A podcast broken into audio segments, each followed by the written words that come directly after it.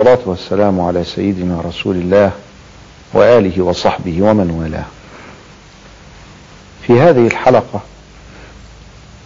نتكلم عن قاعدة من قواعد الفقه الإسلامي الخمس التي قيل إنها هي الأساس لبناء الفقه كله. هذه القاعدة هي قاعدة الأمور بمقاصدها. ودليلها قوله صلى الله عليه وآله وسلم فيما أخرجه البخاري وجعله لأهميته في صدر حديثه وفي صدر صحيحه حيث جعله هو الحديث الأول في كتابه إنما الأعمال بالنيات وإنما لكل امرئ ما نوى. وهو حديث يكاد أن يكون متواترا لأنه ذكره عمر بن الخطاب على المنبر وهو يتكلم أمام الصحابة ويرويه عن النبي صلى الله عليه وسلم فلم يعترض أحد وشاع بعد ذلك في الطبقات المتأخرة إلى أن عد ابن حجر العسقلاني سبعمائة نفس يرونه من بعد سعيد. أحد رواة الحديث. هذا الحديث إنما الأعمال بالنيات من أهم الأحاديث الذي استشعر بها وبأهميتها الإمام البخاري فجعله في صدر صحيح. شعر نفس الشعور الإمام النووي فلما ألف في الأربعين النووية التي هي تلك الأحاديث التي ينبني عليها الدين جعل هذا الحديث أول ما يذكره في أربعينه. وهكذا كثير من المصنفين. إنما الأعمال بالنيات أو الأمور بمقاصدها تجعلنا نريد أن نسأل أنفسنا عن معنى النية. ما هي؟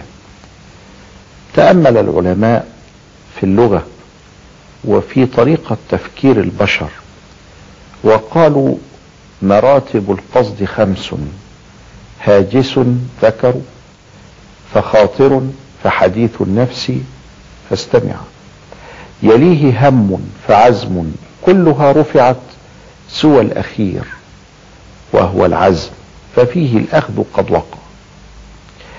إذا مراتب قصد الإنسان لفعل الشيء إما أن تكون هاجس وهو ورود الصورة في الذهن ورود صورة الشيء في الذهن سواء هذا الشيء كان طاعة أو كان معصية. إذا ما تأكدت الصورة وثبتت يسمونه خاطر. إذا ما تكلم الإنسان وتردد مع نفسه في الفعل وعدم الفعل هل يقدم على هذا الفعل سواء كان طاعة أو معصية؟ يسمونه حديث نفس. إذا ما مالت نفسه إلى الفعل فإنه يسمون هذه المرحلة مرحلة الهم. مثل قوله تعالى في سورة يوسف ولقد همت به وهم بها لولا أن رأى برهان ربه. يعني لولا أن رأى برهان ربه لهم بها ولكنه قد نزهه الله عن ذلك. المرتبة الأخيرة العزم وهو القصد المؤكد وهو أن يصمم الإنسان على فعل هذا الشيء. من هنا يبدأ الحساب بالثواب أو بالعقاب. إذا الأمور بمقاصدها أي أن النية معتبرة. أما الهم وما قبله فقد عفى الله سبحانه وتعالى عنا في حصول مثل هذه الأشياء التي ترد في الذهن والتي لا يخلو منها ولي مقرب ولا صالح ولا صديق أنه يخطر في باله فعل المعصية. لكن لا تميل نفسه الميل المؤكد والعزم المؤكد عليها. إذا نوى الإنسان معصية ثم لم يفعلها ومنع نفسه منها فإنه يثاب على ذلك. فإن فعلها عوقب عقابا واحدا. وإن نوى على فعل الخير ولم يفعل يثاب على ذلك ثوابا واحدا. فإن فعله أثيب على ذلك عشرة من أمثالها. من فضل الله علينا. الأمور بمقاصدها جعلت النية ركنا من أركان العبادات عند الجمهور. هي ركن من أركان التيمم باتفاق. هي ركن من أركان الوضوء. الوضوء له أركان. أولها النية.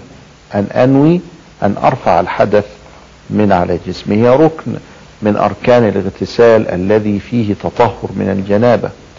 هي ركن من أركان الحج هي ركن من أركان العمرة هي ركن من أركان الصيام في رمضان.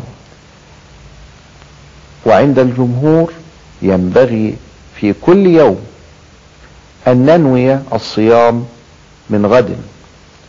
وكان مشايخنا رحمة الله عليهم يعلمون ونحن نتلو دعاء الإفطار أن نذكر معه نية الصيام حتى لا ننسى.